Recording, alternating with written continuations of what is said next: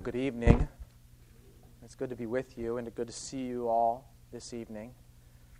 That, that hymn is a new one for us, uh, but I, it's one that I love very much. I didn't choose it, but I'm glad that it was chosen.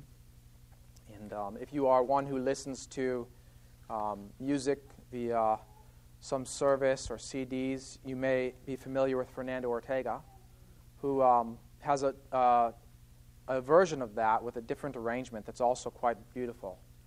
And if you haven't heard that one, I would commend that to you uh, for your encouragement this week, is to find My Song is Love Unknown as he performs it. Well, you'll find your place this evening in 1 John chapter 1. 1 John chapter 1, and um, what I intend to do in this new year in the evenings as we gather together is begin a series working through the epistles of John uh, beginning, of course, with 1 John 1.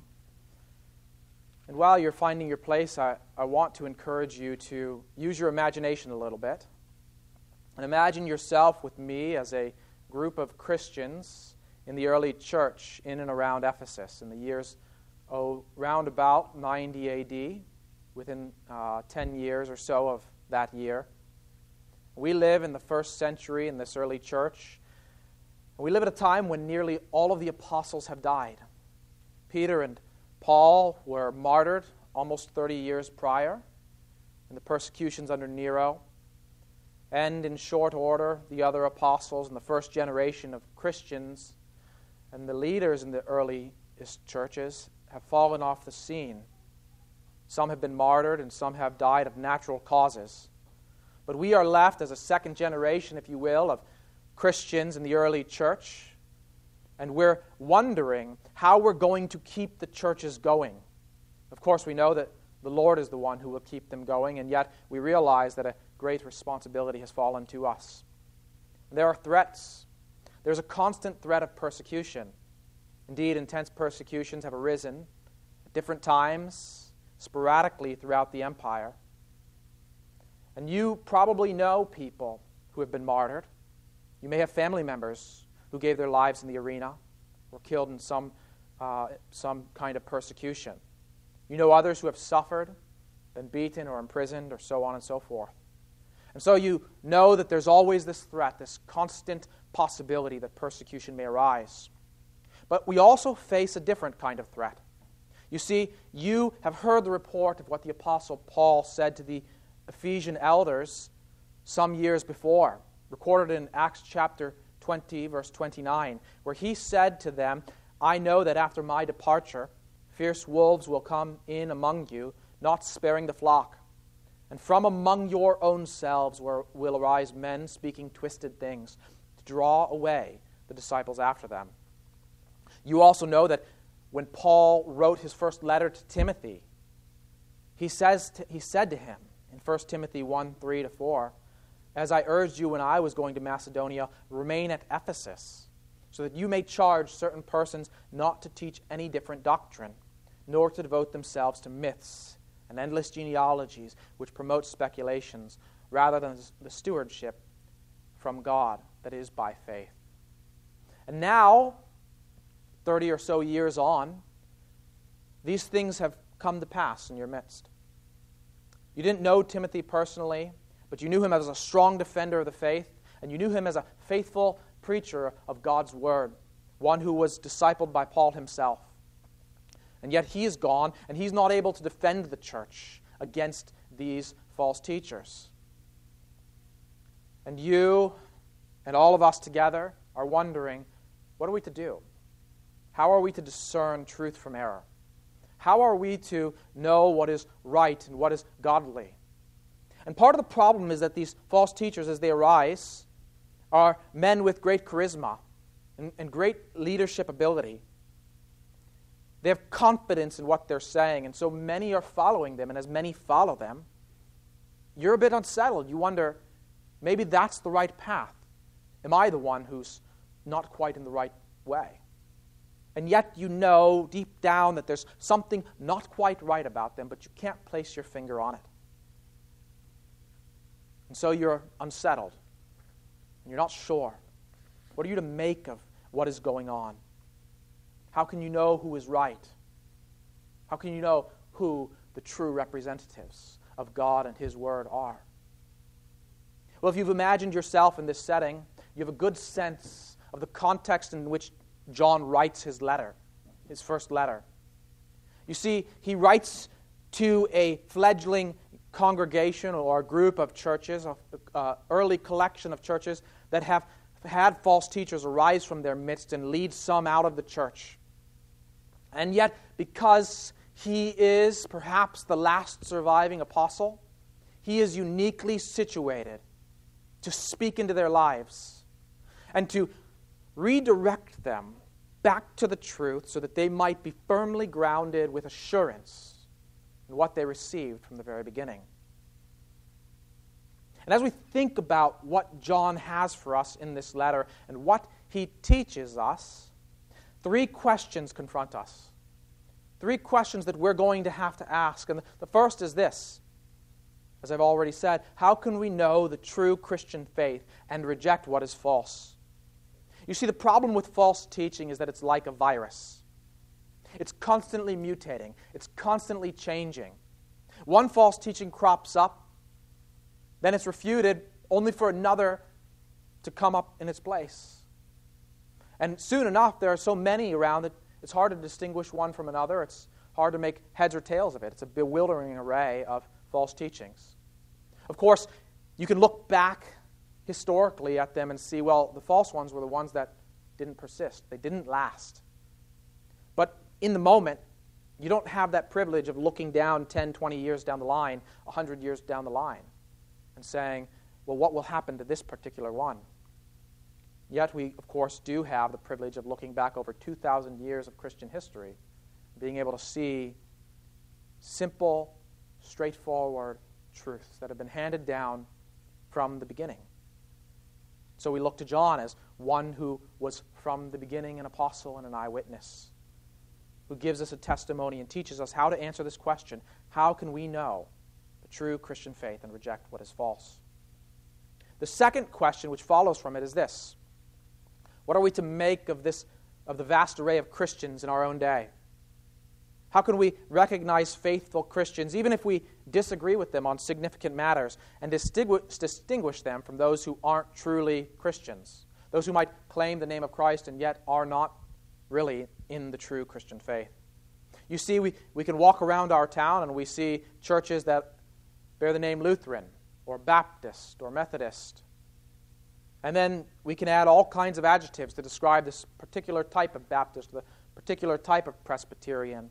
And yet, what we really want to know at the end of the day, even though we would not have share fellowship with all of these churches, is is this a church of true believers? Or are, is this a offshoot of the uh, church, an offshoot of false teaching? Do you see? How can we make that distinction? And these are questions that John is going to help us to answer. And a third question, which is more personal and therefore more urgent, more direct to our situation is how can we know that we are true Christians? How can I know that I really have eternal life? This is ultimately the reason John wrote this first letter, so that we might have assurance, he's going to say at the end of this letter, that we might know that we have eternal life. And so we ask these three questions How can we know what is true? How can we know who has the truth? who believes the truth, who really is a Christian, and how can we know if we have the truth, if we have eternal life. But we also have to ask a question about John. How can we know that we can trust him? How do we know that he's a trustworthy witness? Those three questions that I presented to you are questions we're going to revisit again and again in the weeks to come as we go through expositorily through 1 John. But this morning, or um, excuse me, this evening, what we're going to look at and focus on is John himself. How do we know that John is a trustworthy witness who can guide us in these things? And for that, we come to these first four verses. And so if you found your place, would you follow along with me as I read, beginning in chapter 1 of 1 John, verse 1. The apostle writes that which was from the beginning, which we have heard, which we have seen with our eyes, which we looked upon and have touched with our hands, concerning the word of life. The life was made manifest, and we have seen it and testified to it, and proclaim to you the eternal life which was with the Father and was made manifest to us. That which we have seen and heard, we proclaim also to you, so that you too may have fellowship with us. And indeed, our fellowship is with the Father and with His Son, Jesus Christ. And we are writing these things so that our joy may be complete. Heavenly Father, this evening we come before you, knowing that you are a God who is true in all way, in every way. You cannot lie, and you are faithful in all your dealings. You are faithful to all that you have spoken. You are the God who speaks truly and certainly and brings to pass all your purposes. And so we know, O Lord, that your word is true. We know that you graciously guide your people into all truth through your word, powered by the Spirit, whom you've sent into our lives. So we pray now, Lord, that you would guide us in the way of truth, that you would guide us by your word, that you would impart it to our minds and our hearts, that you would give us faith to believe and courage to persevere in this life in the face of all kinds of threats, threats from without and threats from within if they should come holding steadfastly to the word of life. We pray all this in Jesus' name. Amen. Now, if you're familiar with John's gospel, you should immediately notice the similarity between this letter and the gospel. Turn back for a moment with me to John chapter 1. In John chapter 1, verse 1 and 2, we read these words In the beginning was the Word and the Word was with God, and the Word was God.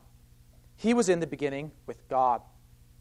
Here in 1 John, we've read that which was from the beginning, which we have heard, which we have seen with our eyes, which we looked upon and have touched with our hands, concerning the word of life. And right away, two features confront us that are shared between these two texts. One is the idea of the beginning, that this is uh, that the word of life about which John writes is one who is from the beginning. And he calls him the Word of life. Now, you know from John chapter 1 that the Word is a way that John uses to speak about Jesus. He's talking about a person, not just a thing, not just an abstract quality, not just an idea, but a person, our Lord Jesus Christ. But we wonder then, why does John call him the Word? Let me suggest to you that the answer is found in what God's Word is in Scripture. That is, how God reveals Himself to His people. You can reflect back on Deuteronomy chapter 4, for instance. If you've been with us on Wednesday nights, we've been walking through Deuteronomy as we're thinking about the fear of the Lord. And there in Deuteronomy 4, you'll recall in verse 12, we read these words where Moses is speaking to the people of Israel and he's reminding them of their experience at Mount Sinai when God gave Moses the law. And he says this Then the Lord spoke to you out of the midst of the, midst of the fire. You heard the sound of words, but saw no form. There was only a voice. The point that Moses is making in that context is that the people should not make graven images to represent the Lord. They should keep the first and second commandment. They should make no graven image. But the reason is that God did not reveal himself to the people of Israel in the form of a person or a beast or the sun or the moon or the stars or any other form. But he revealed them to himself to them by speaking. You see, God's own self revelation is bound up with his word. And in the fullest way, then, Jesus is the Word of God because he is the fullest, clearest, final self revelation of our God. And so, John, John chapter 1, goes on to say in verse 14 through 18, and the Word became flesh and dwelt among us. And we have seen his glory, glory as of the only Son from the Father, full of grace and truth. John bore witness, he goes on to say, about him, and cried out, This was he of whom I said, He who comes after me ranks before me, because he was before me. For from his fullness we have all received grace upon grace, for the law was given through Moses, grace and truth came through Jesus Christ. No one has ever seen God, the only God, who is at the Father's side. He has made him known. So you see what John is saying. Yes, God revealed himself through the giving of the law to Moses when he spoke to the people of Israel, and they saw no form, but in a fuller way, in a final way, in a better way. God has revealed himself in the person of Jesus Christ. Therefore, he is the Word of God. But he calls him in 1 John chapter 1 not merely the Word, but the Word of life. This idea also comes from, is seen in his gospel. For he'll go on to say in that first chapter, In him was life, and the life was the light of men. That true life, eternal life, is bound up with coming to Christ, coming to this one who is the Word. And so, here in the beginning of 1 John, John refers to Christ in this way, similar to his gospel, as the Word of life. He is the one who is from the beginning. That means he is eternal, he is pre existent. He did not come into being, he was not created, he was not born in a way where that was the beginning of his existence. But he is the one who was with God and was God. The one through whom, John says in his gospel, all things were made, and about, he said, then goes on to say, apart from him, nothing was made that was made. In other words, of all the things that are made, they were made through Christ, through Jesus, and nothing that has nothing that uh, has been made came into being apart from him. Well, therefore, he cannot be a thing that was made. You see? One does not make himself. He is the eternal Son of God, always existing forever and ever. Thus, John says of him, that the one who was from the beginning. This is what First John is about. And the primary answer to our question, how can we know the truth, is bound up with the question, what do I say about Jesus? What do I say about who he is? What do I say about what he has done? What do I say about his relationship to God? You see? We'll see in the weeks to come that those false teachers that arose in these early churches they say wrong things about who Jesus is and what he has done and what his relationship is to God and also what their relationship is to him. And John will refute those, but we still need to come back to this question why is John qualified to tell us what is true concerning him? And the answer is there for us in what he says in verse 1 that which we have heard that which we have seen with our eyes, we have looked upon, and have touched with our hands concerning the word of life. Whatever we say about John, we must recognize this. He is one who is claiming to have been an eyewitness of the word of life. He heard him, he saw him. When he says he looked upon him, this is not, the, is not just redundant, not just repeating himself.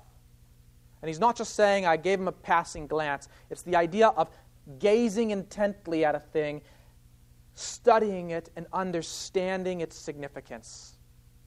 Well, in this case, gazing intently at a person, studying him, and understanding his significance. You see? That's what John is saying about himself.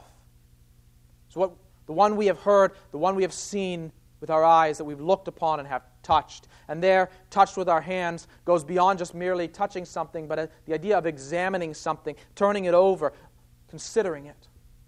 We think of Thomas when Christ rose and appeared to Thomas and said, Touch my side, touch my hands, see my wounds, see that it is me. They had beheld the risen Lord. When we began our study in Luke in the morning, we talked about this idea. And I, I want to say it again and repeat some of these texts again because of how important it is. One of the reasons why we know that we can trust John and Paul and Peter and all of the New Testament writers is because what they wrote was based in eyewitness testimony. It was founded in the fact that the word of life was one whom they beheld. Listen again then to these passages I read on that first Sunday. 2 Peter 1 16 through 18. Here, Peter speaks about the transfiguration, and he says, For we did not follow cleverly devised myths when we made known to you the power and coming of our Lord Jesus Christ, but we were witnesses of his majesty. For when, we rece- when he received honor and glory from God the Father, and the voice was borne to him by the majestic glory, This is my beloved Son, with whom I am well pleased. We ourselves heard this very voice, borne from heaven for we were with him on the holy mountain. Peter says, I was there, I heard, I saw, I understood. So, too, we recall that Luke, the beginning of his gospel, said that he had compiled this gospel based on the testimony delivered by those who from the beginning were eyewitnesses and ministers of the word. And similarly, John writes at the end of his gospel in John 21, verse 24, after he is part of one of the narratives that unfolds after Jesus' resurrection, he says, This is the disciple, referring to himself, who is bearing witness about these things and who has written these things, and we know that his testimony is true. And why do we know that it's true? Because he was there, he saw it, he was an eyewitness. Even Paul, even Paul, who witnessed the risen Lord on the Damascus Road, said of the resurrected Christ that he appeared to Cephas, then to the twelve, then he appeared to more than 500 brothers at one time, most of whom are still alive, though some have fallen asleep. Then he appeared to James, then to all the apostles, and last of all, as to one untimely born, Paul says, he appeared also to me. And this, in 1 Corinthians 15, Paul presents as proof that the resurrection is true. Because Christ's resurrection is true. Therefore, our resurrection is assured. In other words, the testimony of the apostles and the disciples of Jesus could be verified because the testimony of one witness could be tested against the testimony of another. It was rooted in that which we have heard, which we have seen with our eyes, which we have looked upon and have touched with our hands, as John puts it. And this is so important to John that he says it again and again in this passage. Look at verse 2. The life was made manifest, and we have seen it and testify to it and proclaim to you the eternal life, which was with the Father and was made manifest to us. And again in verse 3 that which we have seen and heard, we proclaim also to you. If we didn't get it the second time, we didn't get it the first time, let us get it the third time. For John, it's important that his readers know that he's telling us, he's writing to us about what he witnessed. And yet, he doesn't write alone.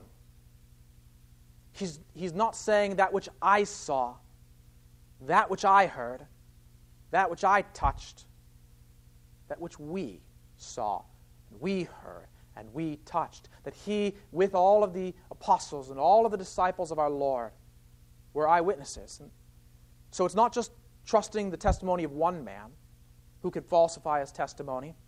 And not just trusting the testimony of two witnesses who can get together and conspire to concoct some crazy story. Not just three witnesses who, in certain circumstances, might be able to get together and come up with a, a, a good story to tell some people, but hundreds of eyewitnesses who saw Christ, whose testimony is recorded for us in the Gospels and in the epistles, too like this one. We saw the Word, he says. We understood him. Him that we proclaim to you. And so we have good reason to trust him. He's not like a famous politician of whom I'm reminded, who some years ago ran for office and claimed that he had an invincible plan to solve some of our nation's problems. Of course, he couldn't tell us the plan. I wasn't born at the time, but he couldn't tell us the plan, lest his opponent should know it and it would ruin his chance of winning, winning the presidency. Then, upon his election, and after, uh, after a period of time, some years later, when he was asked whether he had such an invincible plan, well, the answer, of course, was, oh no. That was just something he said to get elected. John is not like that. Because John has seen something and he has beheld something. He doesn't hoard it, he doesn't hide it. He doesn't say, This is just mine. What does he say again and again? The life was made manifest, and we have seen it and testi- testified to it and proclaimed to you the eternal life, which was with the Father and was made manifest to us. And again, that which we have seen and heard, we proclaim also to you, so that you too may have fellowship with us. John is not hiding his plan or hiding his message or only releasing a little bit at a time, but he's sharing the message boldly and fully with everyone who will come to Christ by faith. And it makes great sense why John would do this. Because John recognizes that the, life, the word of life was not made manifest to him because he was so righteous. And Jesus Christ was not revealed to him because he was so smart. He didn't figure it out by his own wisdom, but he just says it was made manifest to us. That is, a divine passive, meaning God chose in his will, in his providence, to reveal to us the word of life. Why? Not because of anything in John, and therefore it follows that John has no right to keep it to himself. As the old saying goes, he's just one beggar telling another beggar where to find bread.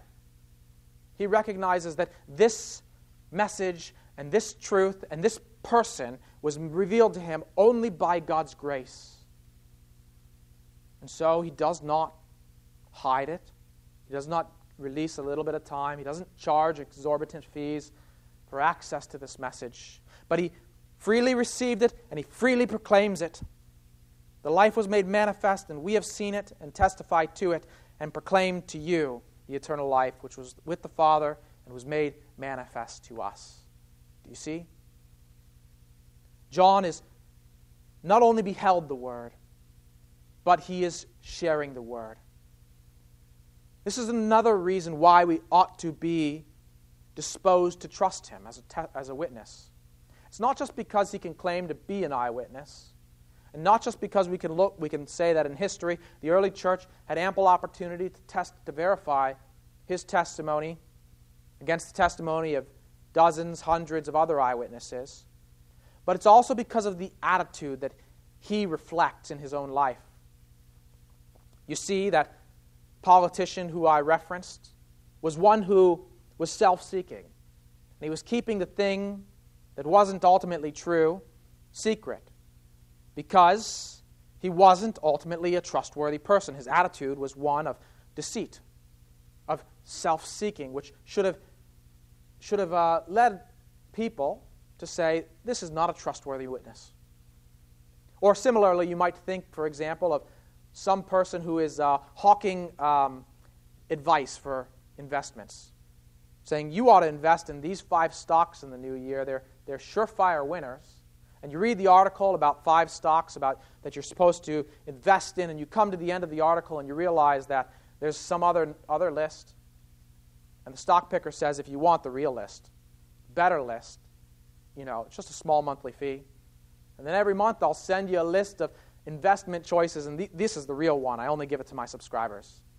I only give it to people who are willing to give me mo- some money. And what do, you, what do you do when you come to that line at the end of this article that's telling you, that article that has told you five investments that you ought to make? You don't trust the five investments that, you, that, he, just in, that he just advised you to take. You don't trust that this is a trustworthy person because he's hiding something. He's holding something back so he can get something from you. And he's proving himself to be a deceiver, at least for his own personal gain. Maybe then you'd be able to trust if you subscribed and got the real list. But how can you know if that real list is trustworthy either? This is a person who's clearly out, out to make money. And if he was such a great investor and knew all the right stocks to pick, why would he need to make money off of you? Do you see? That's how that works. We're not predisposed to trust those kinds of people, although many people fall prey to those lines of deceit. But John is not like that. Look how different he is. The word was made manifest to us, and we proclaim it to you. We want you to have what we have. We're not charging anything. We're not asking anything from you except for you to believe what we believe. Because what we've graciously received from God, we proclaim to you that you might graciously receive the same.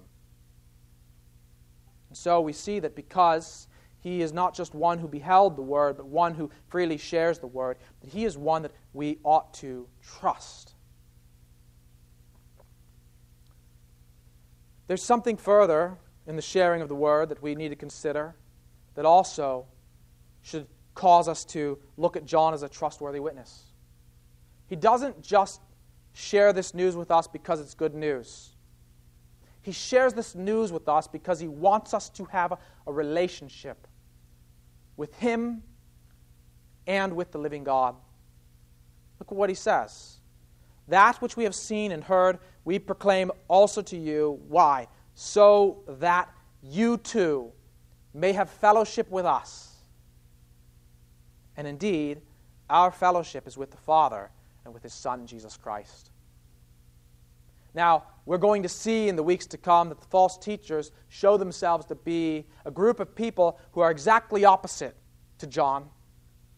They are people who claim that they know the truth not because they've been eyewitnesses of, of Christ, not because they've seen the truth, but because they have a special and secret knowledge that isn't accessible to anyone else. And they claim to have some kind of special group, the secret group that not everyone can have access to. Only those who have this special knowledge.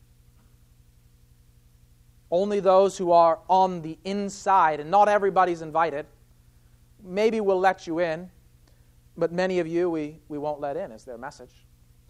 We have our group, and we're not going to let anyone else into it. John, on the other hand, opens the door wide open. This is my message that I proclaim. What I'm calling for you to do is to embrace the truth so that you can have full fellowship, full access.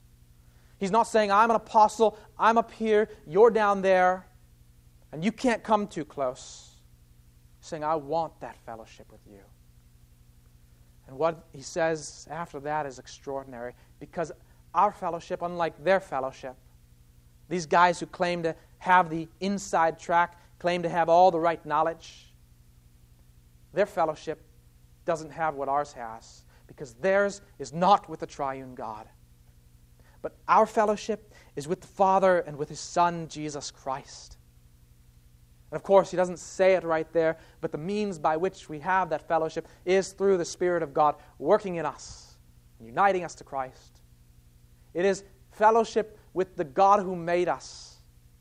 It's a return to Eden, if you will, to that joyful fellowship that was lost when Adam and Eve took the fruit in hand and rebelled against God. And it's joyful fellowship that is restored through the word of life, our Lord who died for us. That's the message that John proclaims. That we might have fellowship with him and with all the Christians in the world who've ever lived, in all of history. Fellowship that we can't fully experience now in this life, but we will fully experience in eternity as we gather around the throne. And yet, that one that we can experience now in part in the congregation where God has planted us together as a church and one that we can experience truly with God through communion with Him, through His Word, through worship, through prayer, through the Spirit working in our lives. That's what John calls us to. And so, we ought to trust him. Now, John gives us, in conclusion, the reason why he's writing these things. We might suspect, if we were skeptical or suspicious, that John is writing these things because along the line he's going to reveal that tagline at the end Here's what I want from you. I want a little bit of money, or I want something else, uh, maybe I want some prestige, I want to start a movement, or I want you to think I'm really great. No. We are writing these things to you, John says, so that our joy may be complete. He just wants joy. And the way that that joy is going to be complete is through the fellowship that we enjoy together. You see, our joy is rooted in our fellowship together. It's rooted in the fact that God has taken us and united us together as a family, as people who are redeemed by our Lord Jesus Christ. And has not only united us together as a family of the redeemed, but united us with Himself, so that we have a true and lasting joy, one that will endure into eternity. And even in the midst of this life that is uh, marked by sorrows of various kinds and trials of various kinds, we know that we can have joy in that fellowship, in that unity. But as John recognizes, we won't have that joy if we reject that fellowship for another, for a fellowship that is not rooted in the truth, that is rooted in, uh, in, in seeking our own gain and seeking our own self interests and seeking what we want merely in our uh, fleshly desires. But if we turn from that and seek what's good for one another and seek to serve one another and seek to love one another, we'll find true and lasting joy. And so, again, John shows us that be, his concern is for us and for our good and for our benefit. For all these reasons, we say, here is a trustworthy witness. Here is one who wants what's good for me. Here is one who is reliable in his testimony. Here is one who can guide me, who can teach me how I can discern truth from error, how I can discern what is right and wrong, how I can ultimately know who my Lord is, and what he is like, and what is true about him. That's what we're going to find in this letter through and through. We're going to see the testimony of a man who has been turned from a man who is self seeking. We see that in the Gospels. A man who thought merely of his own selfish ambition, to a man whose interests were completely redirected outward from himself to others, to serving others, and to protecting others, and to guiding others, and encouraging others in their faith. This is the purpose of 1 John. In the end, we might have completeness of joy. Now, we have to ask questions in application because there's a great deal that we can learn from John, but we always need to come back and ask the question therefore, what kind of people ought we to be? How ought this to affect our lives? How ought this to change us? Let me suggest three ways that we can apply this passage in our lives. First, we can apply it by being confident as we proclaim the gospel to others we have great reason for confidence as we share the gospel. But that confidence isn't necessarily rooted in our own ability, and it shouldn't be rooted in our own ability. How many of us are as persuasive as Abraham Lincoln on a debate stage? How many of us can sell anything? Give us any product that uh, you want to hawk volcano insurance, and we'll sell it to whoever. Who, who among us is that persuasive? Not me. I failed as a salesman. But our confidence is not in ourselves, our confidence is in the trustworthy word. God made manifest, He made known the word of life. John's confidence was in the fact that he was seen and he was beheld and he was understood. And we only have to take that testimony and proclaim it to others that the one who is the word of life, he has been seen and has been heard and has been understood, and that testimony has been passed on again and again through 2,000 years, and it has endured until now. There's still a church. There are many heretical groups that have arisen in history, and they are not around anymore. But there is still a church of Jesus Christ that meets all across the world and is growing every day. We don't have to be the best preachers or the best evangelists. We don't need to worry about that. We can have confidence as we share the gospel because we know that it's true and that it's trustworthy. Even in spite of our meager efforts, God continues to testify to its truth. So share boldly and share with confidence, and don't worry about your own ability to answer every single question or to say every little thing. Second, we ought to be a people that seeks joyful fellowship with one another. Our life together is just that life together. There's no such thing as a free agent Christian. You know, that idea of a Christian who says, it's just me, my Bible, and a grassy field under a tree. It's just me and my Bible and my coffee in the morning. I don't need the church, it's just a bunch of hypocrites. There's no such thing as a Christian who lives his life like that. God redeemed us to bring us into fellowship with other believers and into fellowship with Himself. And the one who rejects the fellowship of the church is one who's rejecting fellowship with the triune God. We're not meant to be Christians out on our own. And yet, we have to admit, sometimes we're tempted to say, you know what? Maybe I need a break. I need a season away. I need some time away from the fellowship of the church. Maybe because I've been hurt. Maybe because I've been, I feel like I've been wronged or I've been slighted or I've been ignored or I'm just so tired of the politics or all of the things that happen. And yet, the early churches had all those problems. And Paul didn't say to the Galatians or the Corinthians, we need to disband this. Everyone go take a break for the summer. Let's try this over again.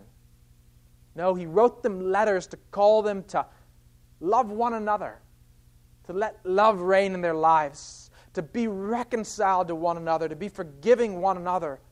And if we're to seek joyful fellowship with one another, we need to be the kind of people that can forgive and be forgiven.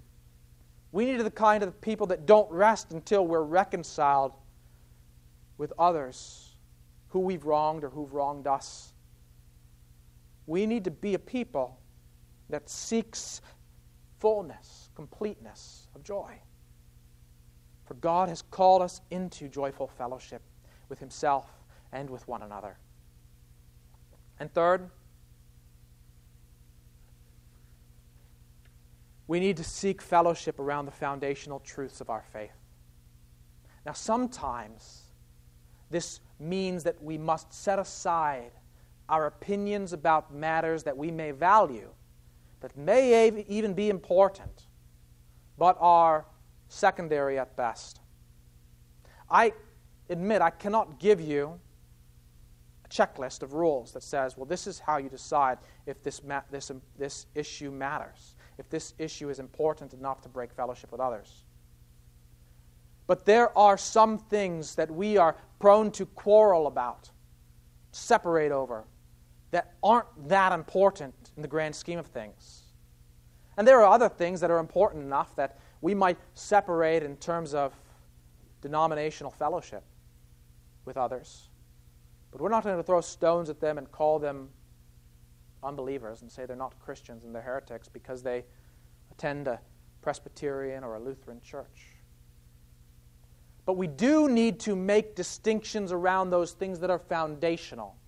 We do need to recognize when someone has rejected the faith altogether by saying things that are flatly against what Scripture teaches concerning the person and work of Jesus Christ. We do see that in our own day. We see great many denominations that are struggling with such basic questions about whether or not Christ is truly God, whether or not Christ truly rose from the dead, whether or not Christ was truly born of a virgin. And I tell you, churches that say that that stuff isn't true, that these doctrines aren't true, they're not really churches anymore. They're not really in the truth. John had it in his day, and we have it in ours. And if that kind of thing comes up in our own midst, we need to be ready to leave that fellowship. It's not a fellowship with the triune God. But sometimes we have to set aside our also our little pet uh, peeves, our little idiosyncratic views.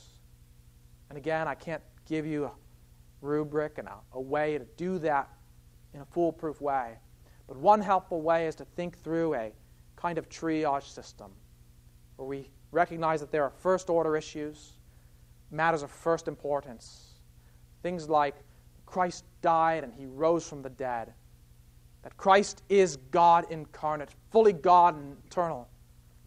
There are secondary issues, issues about which they're important enough that we wouldn't form a church with another person. We're not Presbyterians for a reason. You see? I'm not going to say that my Presbyterian brother is not a, not a Christian because he believes in infant baptism. But I'm not going to go and start a church with him either. You see? Those are second order issues, and we need to be clear about those things. And then there are also third order issues usually issues about personal preference, where if I go and have a long think about it, and I ask myself, is this about my Lord, or is this ultimately about me? I realize that it's really all about me. It's all about my preferences. It's all about what I like. Maybe I need to die a little bit to myself. We need to be people that seek fellowship, that kind of fellowship that's rooted in the foundational truths of our faith, that also has a firm and strong commitment to what Scripture clearly teaches. And yet, one that isn't so quick to break every bond of fellowship that we cut ourselves off from everyone else. That's the kind of people that we ought to be in light of the testimony of John. And hopefully, as we progress in this series, as we look through 1 John in the evenings and the weeks to come, we'll see that more clearly. As we see what John says and hear what John says and read what John says about who Christ is and what he's done for us, our lives will be knit together more strongly, more closely, as we find our fellowship and our joy in worshiping our risen Lord. Let's pray. Heavenly Father, I pray, O oh Lord, that you would work in our minds and our hearts to give us discernment and give us wisdom to discern truth from error, to discern faith from unbelief, to discern friend from foe of the cross. And I pray, O oh Lord, that you would rightly order our thoughts and our hearts and our attitudes so that our focus is set on what it, where it ought to be so that our focus is on rightly proclaiming the truth as it's seen and expounded from scripture but also so that we seek unity with one another that we seek unity in the body of Christ, that we seek reconciliation where it's necessary, and we seek forgiveness where it's needed, so that we're not people that are marked by strife and are marked by judgment and ridicule and cruelty towards others. Not a people that seek to create an exclusive community, but a people that open the doors wide and call others to embrace your Son by faith. Just as we've found grace in the gospel. And yet, help us to do that in a way that is courageous and firm and not wishy washy and not abandoning what is clearly re- revealed in Scripture, O Lord. Your word is truth, your spirit is our guide. And we pray in dependence upon your strength and your wisdom and your might, asking that you would work these things in our lives, even now and in the days and the weeks and the years to come. We pray this in Jesus' name. Amen.